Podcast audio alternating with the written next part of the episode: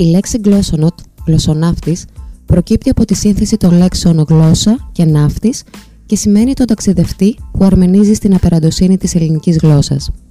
Ας δούμε τι έχει να μας πει ο πρώτος γλωσσοναύτης που γνώρισαν οι Έλληνες, ο Όμηρος.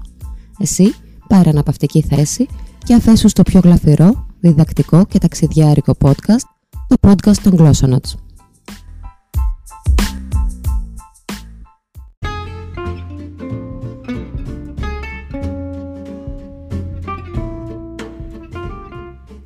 Αυτός ο κόσμος, ο μικρός, ο Μέγας.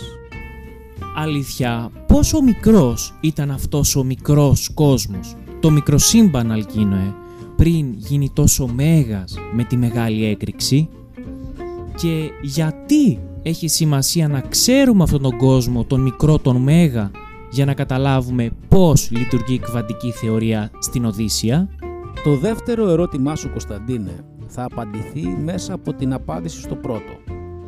Είπαμε πως η κβαντική θεωρία εξηγεί τον κόσμο του πολύ μικρού και κάποτε ο κόσμος, αυτό που λέμε σύμπαν, ήταν πολύ πολύ μικρό σε όγκο. Ένας μικροσκοπικός σπόρος, ένα απειροελάχιστο σημείο ή χορδί, όπως λένε τελευταία η θεωρητική φυσική, μηδενικούς σχεδόν όγκου αλλά τεράστιας μάζας με άπειρη πυκνότητα.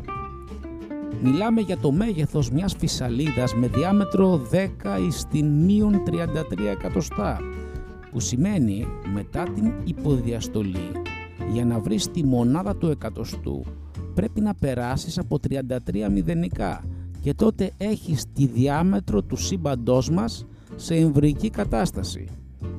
Αυτό το μέγεθος είναι γνωστό ως μήκος Planck και είναι το μικρότερο μέγεθος με το οποίο μετρούν οι φυσικοί μεγέθη στον μικρόκοσμο σε υποατομικό επίπεδο. Και σε αυτή την τάξη μεγέθους συμβαίνουν πράγματα πέρα από τη διέστηση και τη συνήθεια εμπειρία μας που επηρεάζουν το σύμπαν και φυσικά και τη ζωή μας. Σε αυτή λοιπόν τη φυσαλίδα του εμβρυϊκού σύμπαντος οι τέσσερις θεμελιώδεις δυνάμεις που το διέπουν και το εξηγούν ήταν ενοποιημένες σε μία ενιαία υπερδύναμη και επικρατούσε μια υπερσυμμετρία όπως τη λένε οι φυσικοί.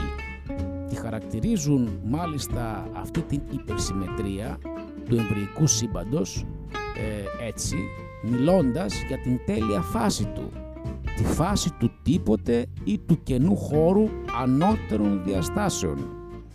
Και μετά, δεν ξέρουμε γιατί και πώς, έσπασε αυτή η υπερσυμμετρία και η φυσαλίδα διαστελόταν ολοταχώς και οι τέσσερις θεμελιώδεις δυνάμεις διασπάστηκαν απότομα. Αυτή είναι η θεωρία της μεγάλης έκρηξης γνωστή ως Big Bang για τη δημιουργία του σύμπαντος. Σύμφωνα με αυτή, πρώτα αποσπάστηκε η βαρύτητα γνωστή για τις ιδιότητές της από τη φυσική του νεύτωνα. Οι άλλες τρεις παρέμειναν ενοποιημένες σε μια νέα συμμετρία. Με παρακολουθείς; Ε, ναι, αν και με κάποια δυσκολία. Γιατί έχω πολλά να σε ρωτήσω και θα σε διακοπτά συνεχώς. Αλλά θα σε αφήσω να ολοκληρώσεις για να δω πού θα συναντήσεις την Οδύσσια και τα όνειρα της Πινελόπης. Μόνο να σε ρωτήσω ποιες είναι οι άλλες τρεις θεμελιώδεις δυνάμεις που μαζί με τη βαρύτητα κάνουν το σύμπαν να λειτουργεί έτσι όπως το περιγράφουν οι θεωρητικοί φυσικοί. Οι άλλες τρεις δυνάμεις είναι η ηλεκτρομαγνητική που φωταγωγεί της πόλης μας, η ασθενής πυρηνική στην οποία βασίζεται το φαινόμενο της ραδιενεργούς διάσπασης και η οποία θερμαίνει το κέντρο της γης μέσω ραδιενεργών υλικών που παράγουν και την τεράστια ισχύ των ηφαιστείων και τέλος η ισχυρή πυρηνική δύναμη η οποία συγκρατεί τους πυρήνες των ατόμων ενωμένους. Διαφορετικά εγώ και εσύ θα είχαμε διαλυθεί και θα είχαμε διασκορπιστεί στο σύμπαν. Από αυτές τις δυνάμεις, εκείνη που μας ενδιαφέρει για τα όνειρα της Πινελόπης, τη φαντασίωση του Οδυσσέα και την προσευχή του στη ραψοδία Υ είναι η ηλεκτρομαγνητική. αυτή η δύναμη στο σύμπαν είναι πολύ ισχυρή. 10 στην 36η φορές πιο ισχυρή από τη βαρύτητα και τα μικροσκοπικά σωματίδια της, τα κβάντα της δηλαδή, λέγονται φωτόνια. Αυτά μας ενδιαφέρουν γιατί από αυτά αποτελείται το φως, η ορατή και μη ορατή ακτινοβολία. Μήπως τελικά με τα φωτόνια της ηλεκτρομαγνητικής δύναμης συμβαίνει αυτό που είπε και ο Σεφέρης κατά βάθος είναι ζήτημα φωτός. Όλα τα ανθρώπινα, τα φυσικά και τα υπερφυσικά έχουν να κάνουν με το φως. Και στην ομυρική γλώσσα η λέξη φάος και στην αττική διάλεκτο φως με περισπομένη σημαίνει ότι για μας το φως και υπάρχει και η ποιητική λέξη φως με οξία που στον Όμηρο σημαίνει άνθρωπος, θνητός, γενναίος άνδρας. Λέξη αβέβαιης ετυμολογίας αυτή που ίσως και να έχει κάποια κβαντική σχέση με τη λαμπρότητα. Αλλά ακόμη δεν έχουμε κβαντική γλωσσολογία όπως έχουμε κβαντική φυσική και κβαντική βιολογία για να κάνουμε αυτό το ετυμολογικό άλμα. Και για να επιστρέψουμε στα φωτόνια, τα κβάντα του φωτός, ας θυμηθούμε και την Αθηνά επίσης που εμφανίζεται στην Οδύσσια με το τυπικό επίθετο γλαυκόπης και δεν σημαίνει κουκουβαγιόθωρη αλλά αυτή με τη λάμψη στα μάτια. Και ο Απόστολος Παύλος πάλι στην προς Θεσσαλονικής αλφα επιστολή συσχετίζοντας τους χριστιανούς με το φως τους λέει «Είστε όλοι σας άνθρωποι του φωτός και της ημέρας. Πάντες ημείς η φωτός εστέ και η ημέρας».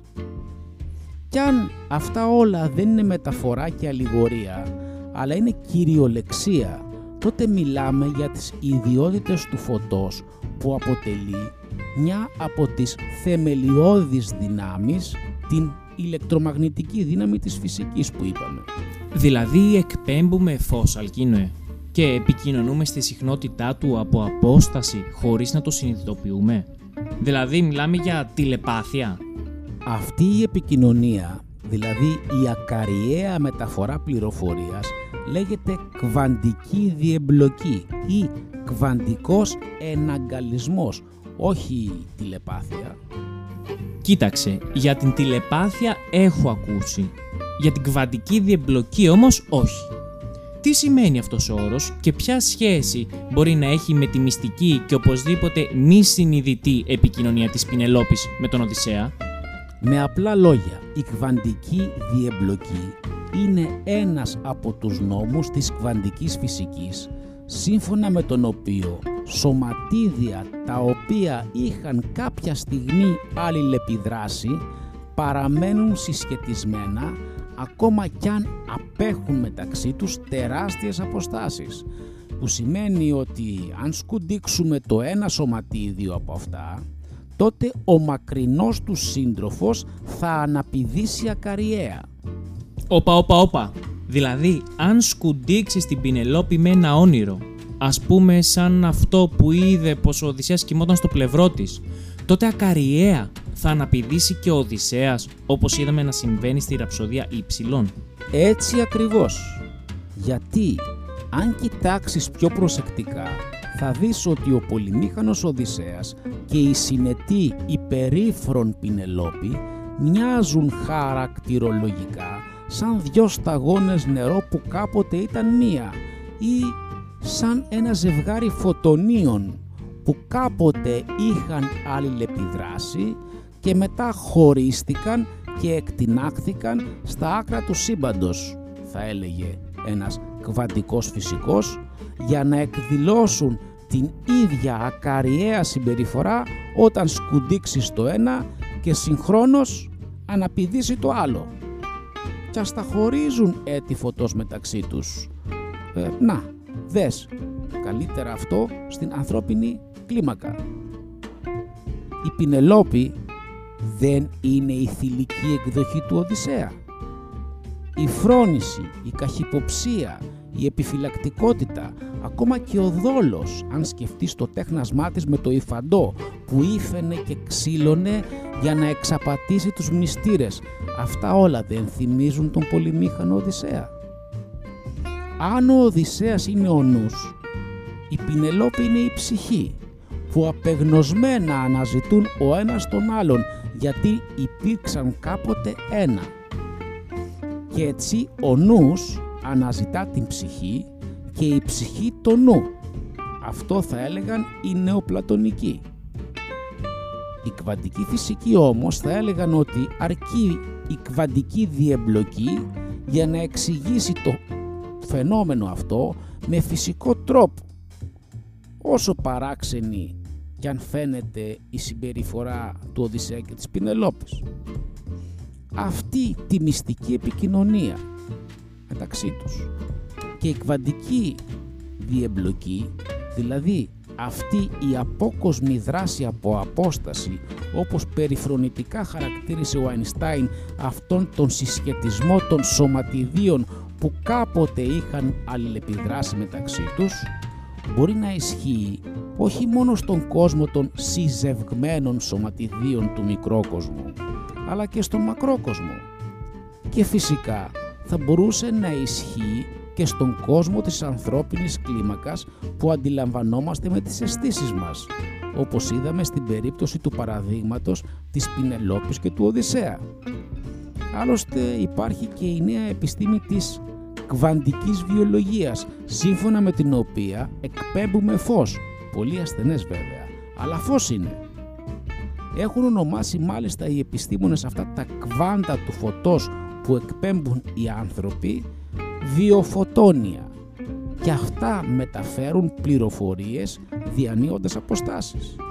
Και γιατί ο Αϊνστάιν έδειχνε δυσφορία για τη σύνδεση των διεμπλεκόμενων σωματιδίων και μιλούσε υποτιμητικά για απόκοσμη δράση από απόσταση; Γιατί σύμφωνα με το αξίωμα της γενικής σχετικότητας του Αϊνστάιν, τίποτε δεν μπορεί να κινηθεί με ταχύτητα μεγαλύτερη του φωτός.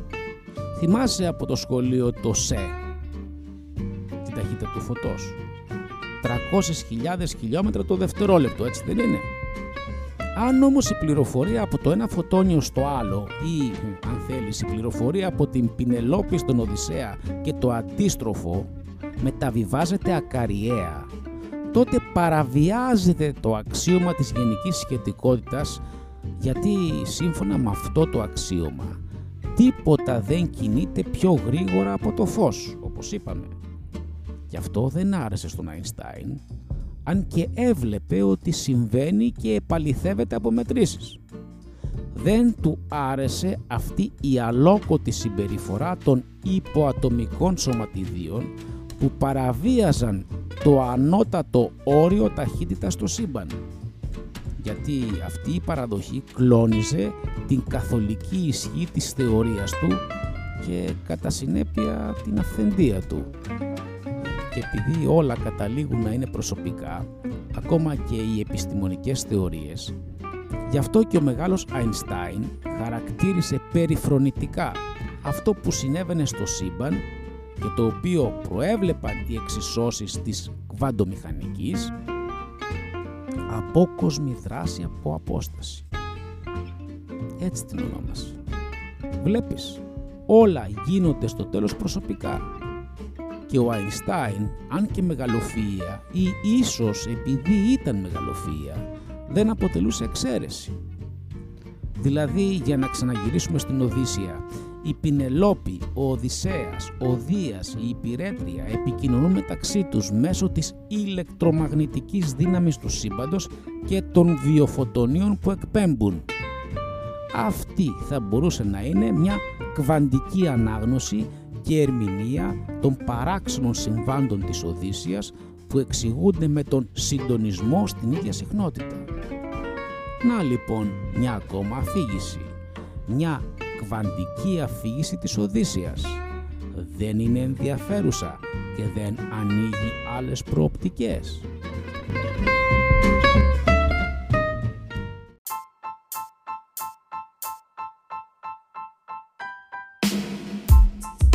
Ακούσατε το podcast των Glossonauts. Αναζητήστε τα επόμενα επεισόδια στην ιστοσελίδα glossonotes.com ή στο Spotify και στο Google Podcast.